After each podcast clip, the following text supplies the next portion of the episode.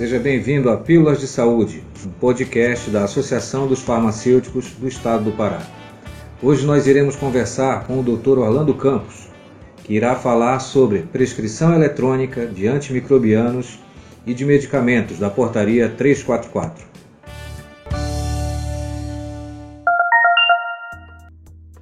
Olá, colegas farmacêuticos de todo o estado do Pará. Aqui quem fala é Orlando Campos.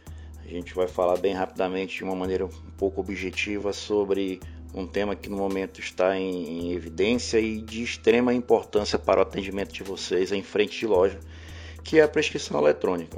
É, a, prescrição, a telemedicina hoje está autorizada no formato temporário, enquanto nós estamos vivendo essa pandemia do novo coronavírus.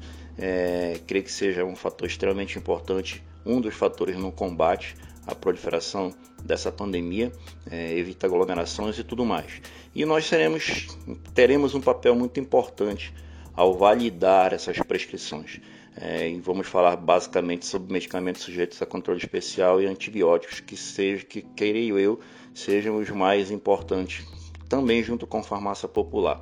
É, é, importante frisar que para que o médico prescreva eletronicamente, a assinatura dele digital ela tem que ter validade, ela tem que possuir uma certificação ICP, é, com código que o farmacêutico precisa verificar e validar no momento de atender a receita. Ou seja, não é simplesmente um paciente chegar com você com uma receita impressa, vir proveniente de um e-mail ou de um outro formato de eletrônico que ele vai imprimir e vai chegar com você.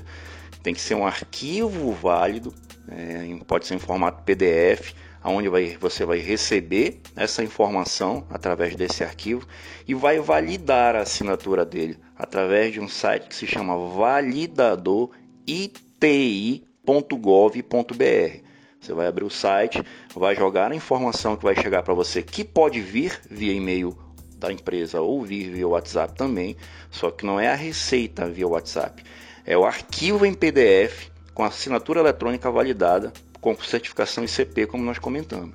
Você vai validar essa receita, ok? Paralelo a isso, hoje no Pará, em convênio com o Conselho Regional de Farmácia, nós temos um aplicativo que é o Cibrafar. Cibrafar o médico se cadastra para prescrever nesse aplicativo de prescrição eletrônica. O farmacêutico também se cadastra para verificar a receita e receber ou exportar. E aí é feito o, o, todos os procedimentos de praxe preconizados nas legislações da área. É, vale ressaltar que essa resolução e essa portaria elas possuem um prazo temporário. Então, durante seis meses, salvo engano, é o período que você vai é, utilizá-la sendo que no momento oportuno vai ser comunicado quando ela não terá mais validade ou não. É importante ressaltar que após o cadastro no Cibrafar feito pelo farmacêutico, chegará um código de acesso para ele, onde ele vai validar esse código de acesso também.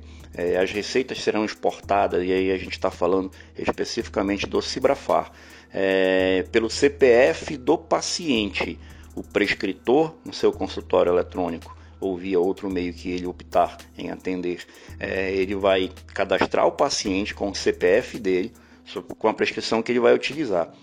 O, farmacêutico de frente de loja ele vai receber essa informação através do paciente pessoalmente e vai pegar o CPF do paciente, vai jogar no site ou no aplicativo, caso ele possua aplicativo no telefone, que hoje em dia é mais comum, um pouco mais rápido e prático, e vai receber a informação que é a receita em si. Vamos falar um pouquinho agora sobre antibióticos e controlados. Os antibióticos em geral podem ser atendidos por formato eletrônico, hoje como nós falamos, e apenas os medicamentos da lista C1 e C5, demais medicamentos sujeitos a controle especial, que podem ser atendidos via eletronicamente.